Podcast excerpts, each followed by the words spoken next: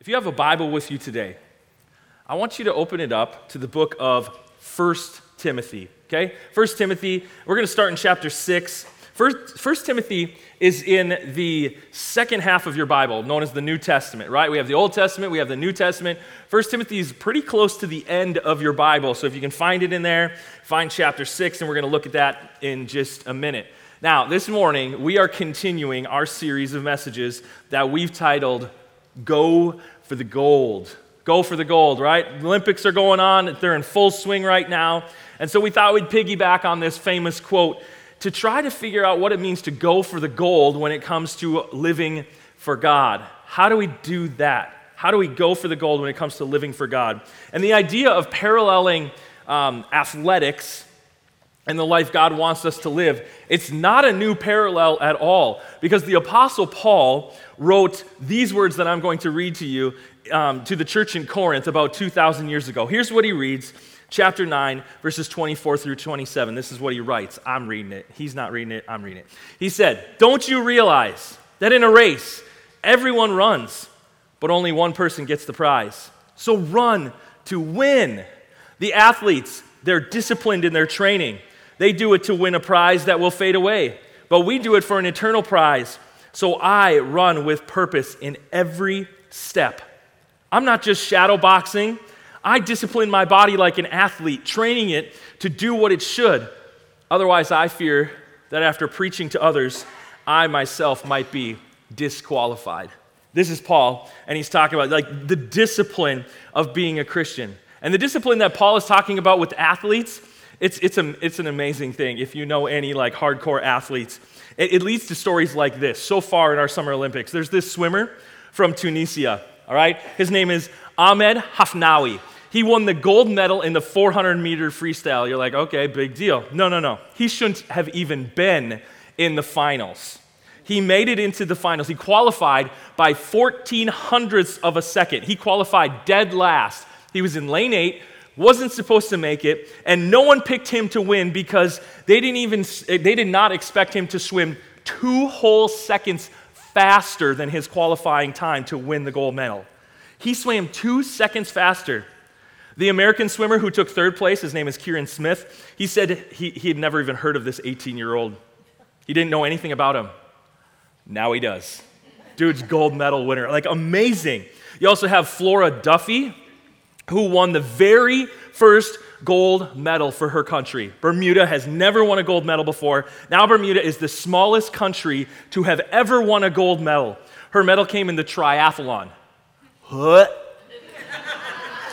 One mile swim, 25 mile bike ride, six mile run, like it's all in kilometers, but I don't know any of those numbers, so I translated them for you, right?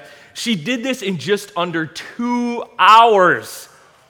That's overall, that's 32, 33 miles of stuff. Like I would have done that just in about under, oh yeah, I died, never mind, right? now, here's crazy. This is crazy. 13 year old Olympic skateboarder, Momiji Nishiya. She is now tied for the youngest gold medalist ever. 13 years old. But here's the problem there's a 12 year old that is doing skateboarding later this week who has a chance at winning gold. Sixth graders winning gold medals. What kind of discipline does that take? That is insane. That is insane. Then you have the opposite end of the spectrum. We have Oksana Chusovitina. She's a gymnast from Uzbekistan. She just competed in her eighth Olympic Games this past week. Okay, do the math. Eight times four, 32. She is the oldest Olympian ever at 46 years old. She's been competing since the 92 Olympics in Barcelona. 46 that's old. I'm just messing with you. I'm just messing with you. But seriously, for an Olympian, like I know 46 year olds who, if they stand up too fast, they hurt themselves. and she's doing flips and spins, and that. That's impressive. That is impressive, you have to admit. You're not old if you're 46, okay? You're not, not old. I was just having a conversation with a 70 year old, 8 year old dude the other day, and he's in way better shape than I am, so it's all good. But there are all sorts of amazing stories of people who heard go for the gold and they have worked their butts off to make it happen. The discipline. So, we're going to get into the Word of God here to see what we can learn about how do we keep our focus? How do we do this? So, here's what I'd like you to do. Would you please stand with me out of respect for God's Word? We're going to read just two verses here out of 1 Timothy chapter 6 and then we're going to read a few more verses later. But for right now, 1 Timothy chapter 6, verses 20 and 21. This is Paul writing to his young protege. He writes this O Timothy, guard the doctrine which has been entrusted to you, avoiding profane, empty babblings and contradictions of false knowledge that is called science. Through which some who are personally professing these false views have missed the mark concerning the faith. Grace be with you. Amen. Crazy way to end a letter, right? That Paul writes to his young guy. Like, don't miss it. Don't miss the mark. Grace be with you. Amen. Let's pray. Holy Spirit, we want to hear from you today. Guide us, direct us.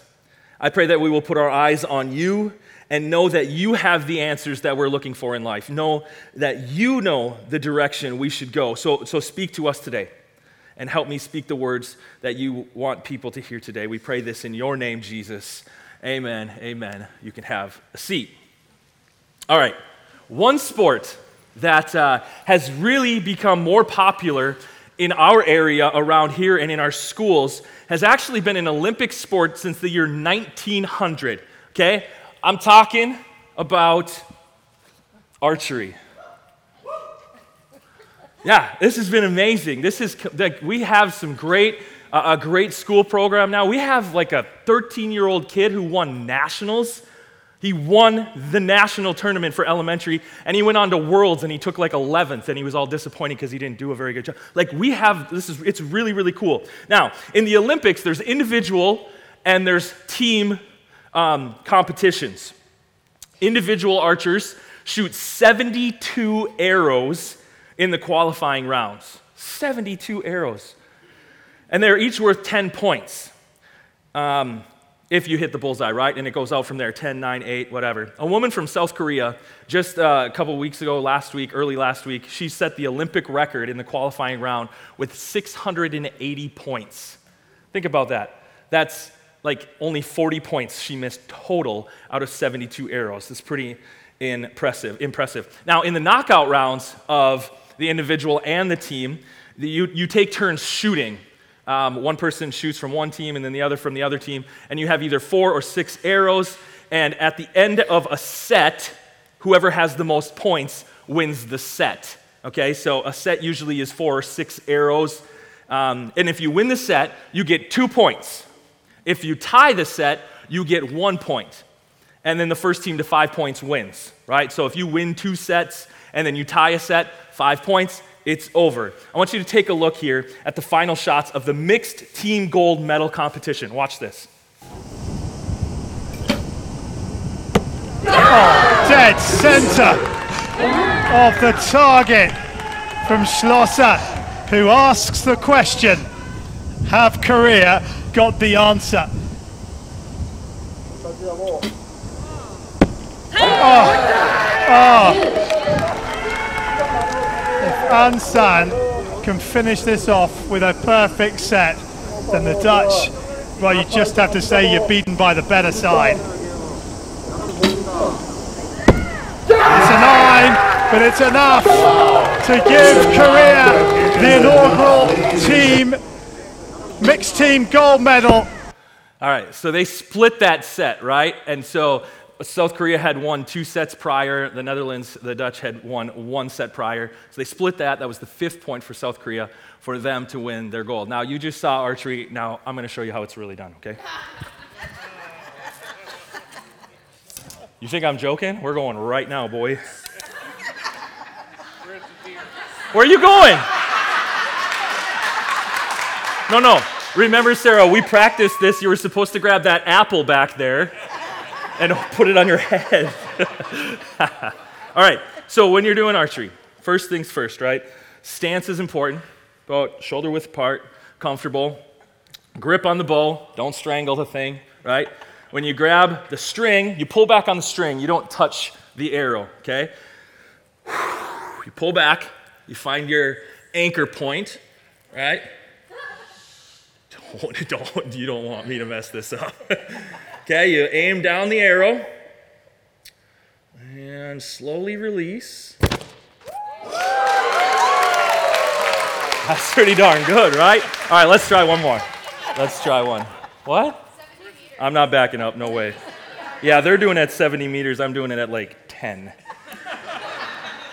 70 meters, y'all better be ducking, wearing helmets, full on plate armor. Okay, let's try this one more time. See if we can nail it one more time. Don't blow it too bad, Corey. Everybody's watching. Oh, baby. Hey, that's, uh, that's 19 points right there. That's legit. All right. That's fun. That's fun. I'm going to set this right here. All right. So, we're going to leave that right there, those right there. We're going to come back to that in just a little bit. We're going to use this as an illustration in just a little bit. But earlier, we read two verses from a letter written from the Apostle Paul to his protege, Timothy. Hold on. Isn't it crazy? Like, remember how Pastor Kyle was talking last week how much harder it is when people are watching? It's so different. Like, you get this adrenaline going, and now I'm like trying to just calm down here. Okay. Good, good, good. All right, so Paul writes to Timothy, his protege. Timothy is a younger man who has, was traveling with Paul for quite a while to assist him in starting churches all around modern day Greece, Turkey, and North Macedonia. Now, when Paul writes these two letters to Timothy, 1st and 2nd Timothy, uh, we know from a verse that I'm going to read here in just a minute uh, that Timothy is in Ephesus and Paul is in Macedonia. And you can see the little stars on there. The one with the T down on the bottom is Timothy, and the one with the P is Paul up in Macedonia. Um, Paul writes about a number of things to Timothy um, that is going to help him lead the churches in that area. But today, I'm going to focus on, and we're going to talk about one area that pops up a few different times in Paul's letter. There, there's a word that Paul uses in his writings to Timothy that isn't used anywhere else in the Bible. Okay? Paul uses it three times. Only three times in the entire Bible is this word used. Once in the passage that we read earlier in 1 Timothy 6:21, once in 1 Timothy 1:6, and once in 2 Timothy 2:18. And I'm going to show you all three of these passages, and then, and then we're going to look at what the word is. Let's see, see if you can figure it out here, okay? We're going to play a little game, all right? So he, here's the one I read earlier. O Timothy, guard the doctrine which has been entrusted to you, avoiding profane, empty babblings and contradictions of false knowledge that is called science, through which some who are personally profess, professing these false views have missed the mark concerning the faith. Grace be with you. Amen. Now, here, here we have 1 Timothy 1 3 through 16. He says, As I urged you when I was going to Macedonia, remain at Ephesus. There we have where they're at right now, Ephesus and Macedonia, so that you may charge certain persons not to teach any different doctrine, nor to devote themselves to myths and endless genealogies, which promote speculations, rather than the stewardship from God that is by faith. The aim of our charge is love that issues from a pure heart and a good conscience and a sincere faith. Certain persons, by swerving from these, have wandered away into vain discussion. Then lastly, we have 2 Timothy chapter 2, verses 16 through 18. Avoid worthless, foolish talk that only leads to more godless behavior. This kind of talk spreads like cancer, as in the case of Hymenaeus and Philetus they have left the path of truth, claiming that the resurrection of the dead has already occurred. In this way, they have turned some people away from the faith. Anybody think they know what the word is? I'm not going to ask you so you don't embarrass yourself, but um, remember this as you're thinking about the word. This word that we're going to be looking at, nowhere else in the Bible, only used three times. And remember, Paul is writing not in English here, right? He is writing in, uh, in Greek and we have English translations of a Greek letter that is written. And so, this Greek word that he uses only in three places in the whole Bible is the word astacheo. And so many of you right now are like, I knew that was the word, right? no, you didn't. Um, well, when we break this word down, this word astacheo, when we break it down, we can find the literal translation. So check this out. The letter A is a prefix uh, prefix in the Greek language, kind of like the prefix un in ours, which means not. Okay, so like we have unsatisfactory or unstable, meaning not satisfactory, not stable. So the word a, or the letter a, um, sorry, the word astacheo is telling us that it is not the second half of whatever our word means, okay? And the second half of the word um, stacheo, astacheo, comes from the root word stochos, which means target. Astochos. So, so astacheo literally means not on target.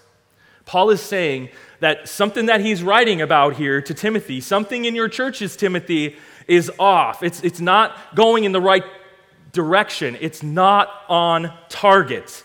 Now, I'm going to show you where this word shows up in each of these passages. I'm going to read them um, really quick again. So, O Timothy, guard the doctrine which has been entrusted to you, avoiding profane, empty babblings, contradictions of false knowledge that is called science, science, through which some who are personally professing these false views have missed the mark concerning the faith. Grace be with you. Amen. Here, astacheo is translated into English as missed the mark. Then we have 1 Timothy 1 through 6, 3 through 6, right? As I urge you when I was going to Macedonia, remain at Ephesus so that you may change, uh, may charge certain persons not to teach any different doctrine, nor to devote themselves to myths, endless genealogies, which promote speculation rather than the stewardship from God that is by faith. The aim of our charge is love that issues from a pure heart and a good conscience and a sincere faith. Certain persons, by swerving from these, have wandered away into vain discussion. So here we have it as swerved from. Then we have 2 Timothy 2 16 through 18. Avoid worthless, foolish talk that only leads to more godless behavior. This kind of talk spreads like cancer, as in the case of those two dudes. Um, they have left the path, left the path of truth, claiming that the resurrection of the dead has already occurred. In this way, they have turned some people away from the faith. So here we have it as left the path. So in each of these verses, we have this word astacheo translated into different phrases, but the idea is the same, right? Let me show you this. Some are professing false views and they are not on target. Right? That's, that was the first one. Some are not on target because they have wandered into pointless discussions. That was the second verse we read. Third verse. Some are not on target with the truth because they're claiming the resurrection has already occurred. So you see the theme here, I think, right? Whenever Paul uses this word ostacheo, he is talking about people that are believing and or teaching things that are false. False teachings. So he's, he's using this word not on target, and he writes about this topic with Timothy three different times in two letters. And the cool thing is, is it happens once in the first letter and once in the second letter. So this is a big deal to Paul. He writes about it both times.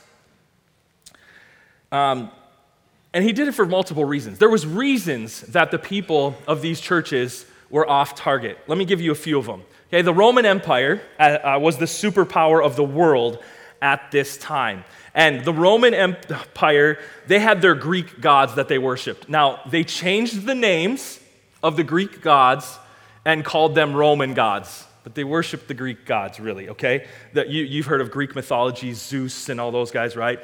They did all these sacrifices to all these gods to appease them the goddess of fertility, the god of the harvest, the god of war, etc., etc. These are some of the myths that Paul talks about that people have devoted themselves to that we read in 1 Timothy uh, chapter 1, verse 4. That was in one of the verses. Check out, he's like, don't follow those myths. Don't, don't go after those things. Don't devote yourselves to them. Then, another thing, we had the Greek culture uh, in the area where Timothy was. And some of the people in the Greek culture would literally sit around all day and just debate things. Some of you are like, that sounds amazing. And I'm going, ugh, right? They talked about philosophy constantly. Now, some of Greek philosophy has impacted the world greatly. It's been great things. But there was so much of it that was just a bunch of talk and arguing about things that weren't important and, and, and were just, quite honestly, a waste of time.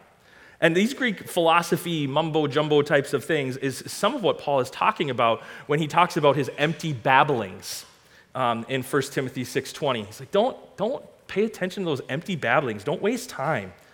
And then, maybe one of the hardest things for early Christians is they were coming out of the Jewish religion at the time, right? Jesus was a Jew. When he died, people started becoming Christians and following Jesus. So some of these converts from Judaism would come into Christianity and they would drag their old religious laws with them because it's what they knew, right? I mean, it, it makes sense. And so again, we see this in Paul's writings where he, he's talking about don't, don't waste your time in, in pointless doctrine and genealogies. Okay, he, he says that in, in one of the verses we just read.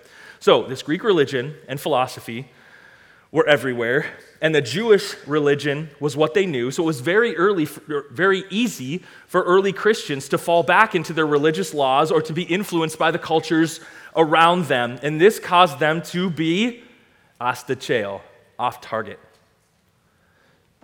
All right, I want to show you something here, right? The, uh, the center of the target that I so uh, pointedly hit. uh, sorry. Just had to throw that out there in case you can't see it. No. Um, this, it's, it's sometimes in archery called the gold. Okay? It's called the gold because obviously it's the center. So, this, this term, the, the title of our series, Go for the Gold, in archery actually has two kind of meanings, right? The gold medal, but also go for the gold in the center. Um, but hitting this gold is not always easy. Okay, they're doing it from way further than I am. Um, and so it, it's hard just in that. But also, there is something called gold fever in archery. Okay, gold fever is this idea that professionals, for some reason or another, they have this mental block where they can't focus on the gold. So they would they pull their bow up, and you're supposed to, whoops, sorry, you're supposed to like let it hover for a little while until you feel like you're in the right spot. Gold fever is like they get up there and they've been struggling, and they're just like, as soon as I see the gold, boom, I'm just gonna let it go. They don't take the time. Okay? So this is kind of like the yips in baseball or golf, if you've heard of it right? You have these professionals who can't even pick up a baseball and throw it to second base. Yeah, Chuck Knobloch, if you know what I'm talking about. Um, oh, that guy. Um, otherwise, you have golfers who are like a foot away, and you have professional golfers who can't make a putt. They just have this mental block. Or right now, which is huge in our context, Simone Biles with the twisties right? She's struggling with this thing called the twisties in her head right now. She has this mental block. Whatever you think about it, she has this mental block in her mind where when she gets in the air, she doesn't know whether she's up, she's down, she doesn't remember how to twist. She's, she's freaking out, basically. It's this crazy mental block. If you don't have a good aim on a trick like a triple twisting double backflip, the Biles II, you could become seriously injured. So, so this idea of gold fever, if you don't have good aim on something with, like in gymnastics, you get seriously hurt. That's a form of gold fever. You let the arrow loose before you have good aim at your target. Now, not having, having good aim at your target is detrimental to any athlete in a lot of ways, okay? Obviously, we're, we're changing the, terminology or the not this target, but where you're going. Olympic athletes have a very precise target that they are trying to hit. They are ridiculously focused on where they are going and what they need to do to get there. These athletes, they know exactly what they need to do to give them the best chance at winning the gold. They have coaches, they have trainers, they have dietitians, and they give them this plan to follow to give them the best chance at success. They know what they should eat, what they shouldn't eat. They know the correct techniques, and they know how they're not supposed to do things. They know the physical types of things that they should be working on that are going to help them, and the physical things in their lives that they should stay away from that are going to hurt them. They have this target, this bullseye that, that they're aiming at that is so small, that is so precise, and they know what it entails, and they are freakishly focused on it freakishly. Oh, she spells it. Okay. Every once in a while, I'm just like, how's she do this? Okay. So, what's the question becomes what's our bullseye? What's our target? what are we aiming at? Is our aim off? Are we aiming at the things that we should be aiming at as humans, as Christians, maybe, as Americans? Like, what, what does this look like? Are we missing the mark? Are we swerving from the bullseye? Are we veering off the path? Are we ostacheo? Are we off target? Because maybe because we are being influenced by the things around us, like the Ephesians, where that Paul was warning Timothy about. Today in America, we don't have the, the other religions that, that really influence us all that much, right? I mean, there's not a whole lot of other religions that draw us a little bit, but not nearly as much. But we absolutely have a lot of cultural stuff that pulls at us as followers of Christ. There's all sorts of ideas and opinions and movements that are contrary to the Word of God. But many times these ideas, they sound good. That's the problem. Think about it. These are some of the things that I hear. Oh man, if it feels good, do it. Whew. Yeah, that sounds great until you put it in the context of the Bible. Or, you know what? Live your truth. Your truth. How is that a truth at all? Right? Well, this is just who I am. I got to be me. That sounds amazing, doesn't it? Not biblical. Well, guess what? It's not hurting anyone else. Really? Is that what our target should be? Whatever we think is right, whatever we think is best for us? People are being praised as being brave for being true to themselves, for standing up for what they think is right, even if it's not, for not changing what they want just because it goes against what someone else says or what the Bible says. Do you hear the problem with all of this? True to themselves, what they think is right, not changing what they want. We're, we're making it all about the individual person, we're making it all about ourselves. And if we are aiming at whatever we think is right or best for us, we have swerved. We have left the path. We have missed the mark. We are ostacheo. We are off target of what Christianity really is. Because do you know what the word Christianity means? It's the Greek word again, Christianos, which means follower of Christ. Follower of Christ. If you call yourself a Christian, you are calling yourself a follower of Christ. If our aim is on what we want, we are not Christians. We are followers of ourselves. We're not followers of Christ. That's not the bullseye that God calls us to. We should be aiming for the truth of God. Not what Paul warns Timothy of, right? Not the worthless, foolish talk that leads to more godless behavior, not myths and different doctrines that promote speculation, not false views and contradictions of false knowledge. Now, I need you to hear this, okay? If you've checked out at all because you've been angry at me for what I said, I need you to come back and listen to this right now. I'm not saying that it's all about making sure that we follow God's word to a T so that we can say that we hit the bullseye and we're perfect because we did what we were supposed to do. No, okay? That is not what this is about.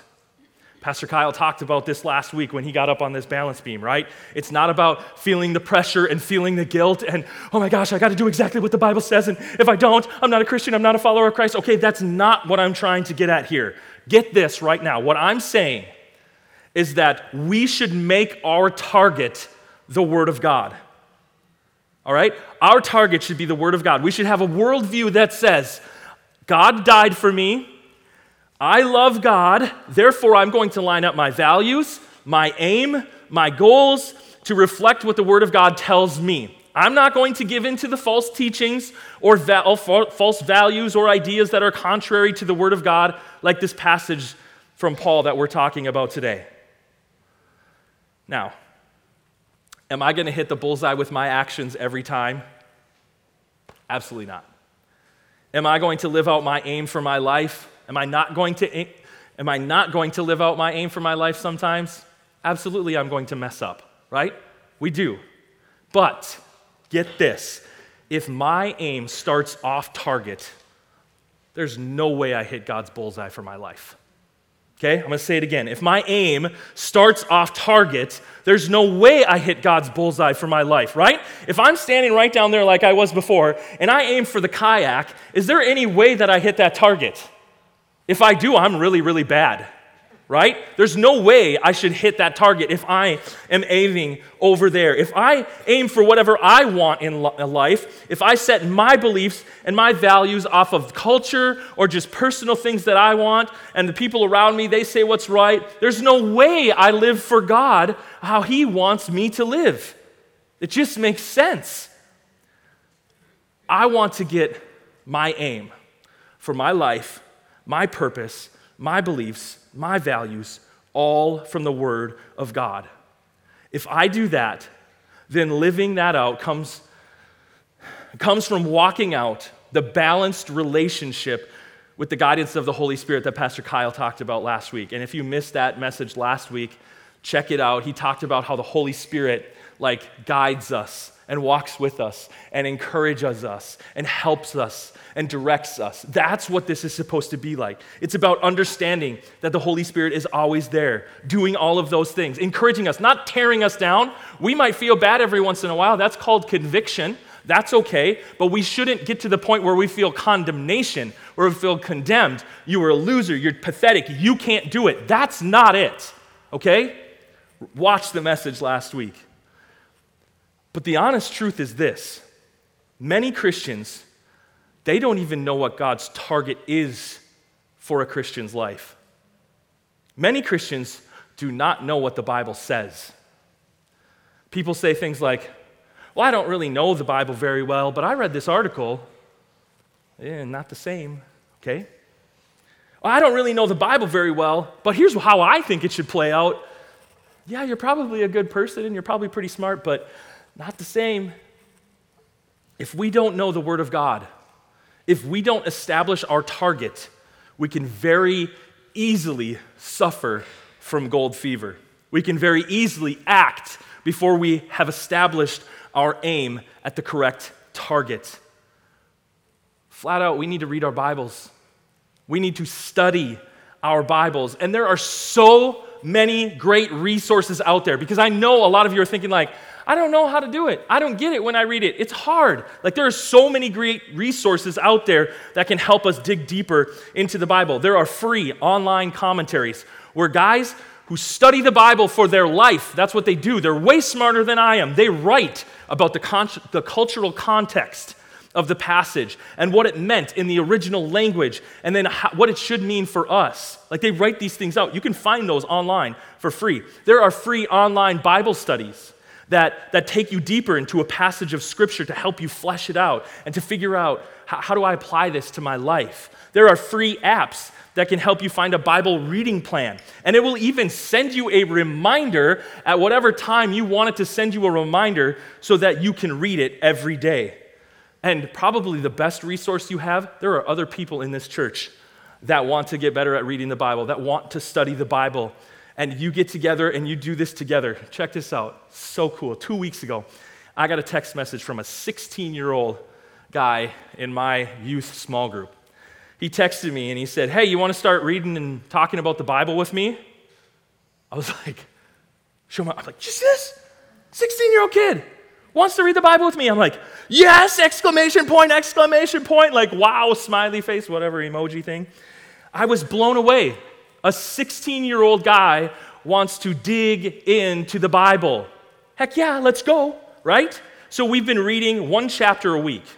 That doesn't sound like a lot, right? We read the same chapter four different times, four different ways, while looking at four different resources to help us understand what is being said. And then on Sunday nights, tonight, between 7 and 8 o'clock, he comes and he prays uh, um, during our prayer service tonight, which we have between 6 and 7. Right after that, from 7 to 8, him and I and, and a couple other guys at different points will pop in and out. We sit down and we discuss that chapter. We did James chapter 1, we did James chapter 2, we're on James chapter 3 this week. It's so awesome.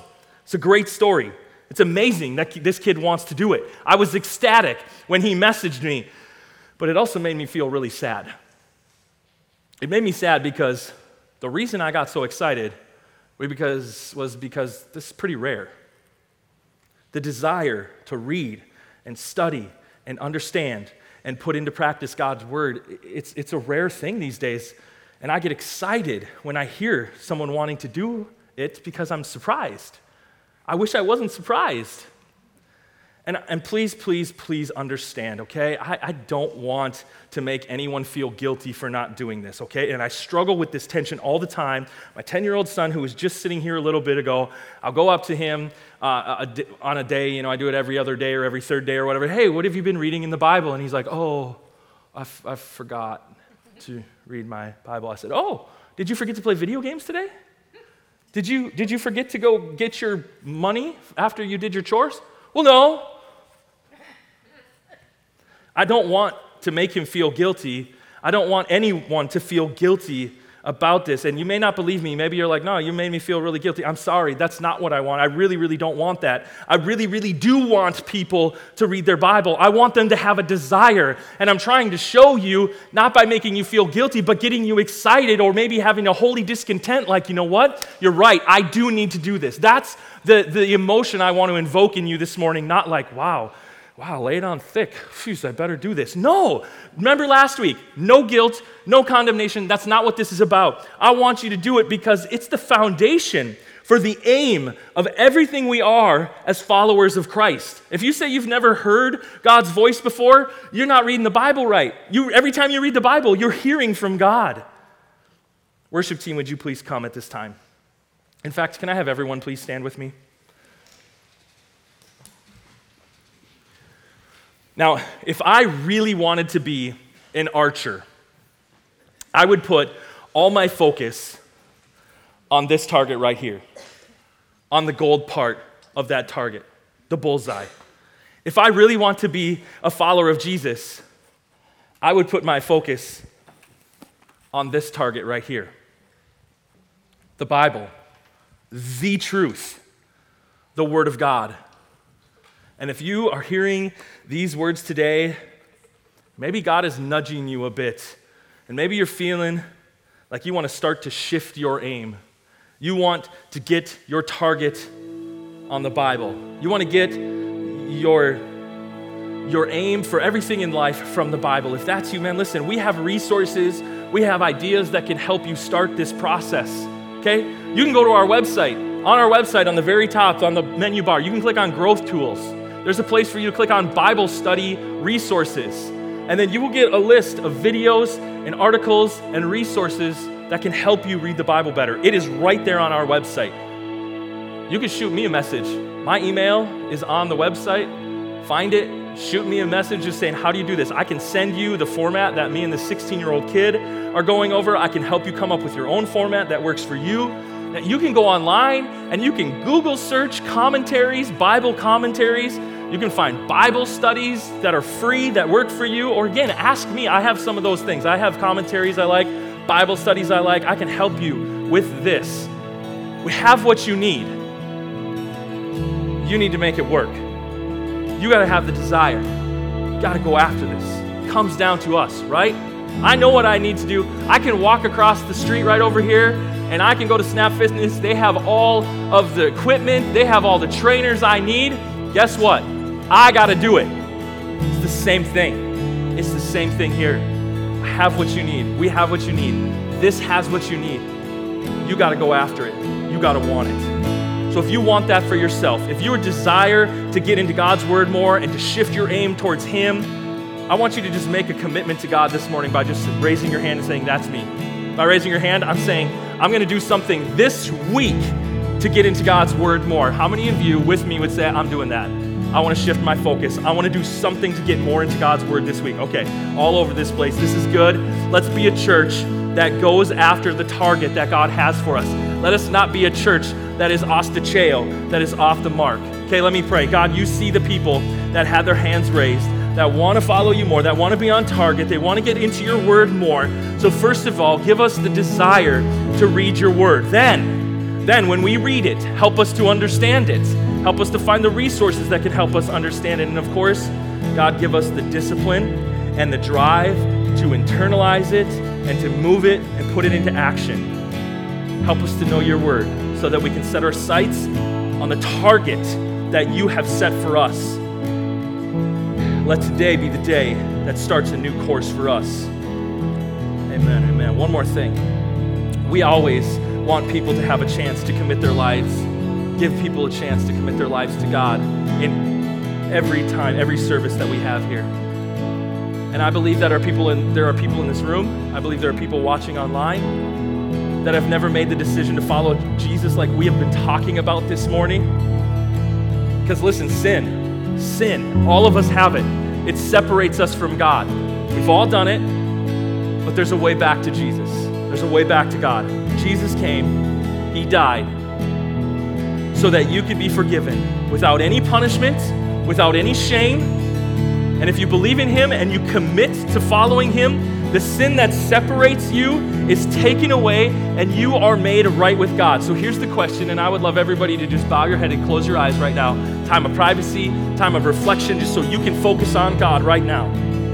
If you are in this place and you have never asked Jesus to forgive you, you've never made the decision to follow Him, and you want to start that relationship today, you want to start putting your focus on Him and following Him today, again, I would just love to, for you to raise your hand so I can pray for you. Nobody else is looking around, just me.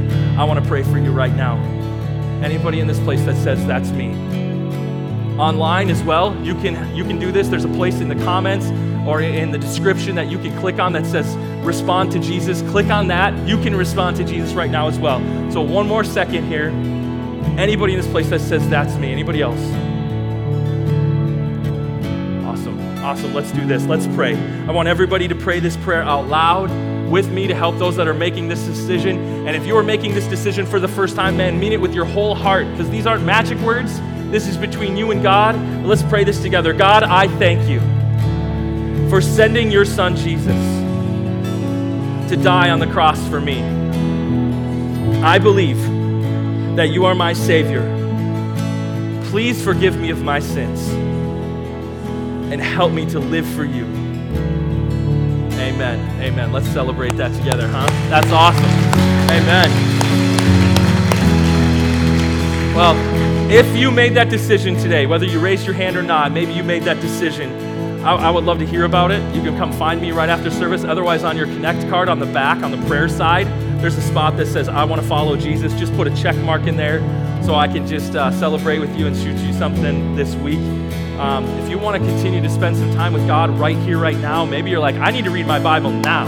Go ahead, sit here, pull it out. We're going to keep playing here for a little bit. Otherwise, have a great week. Thank you for being here.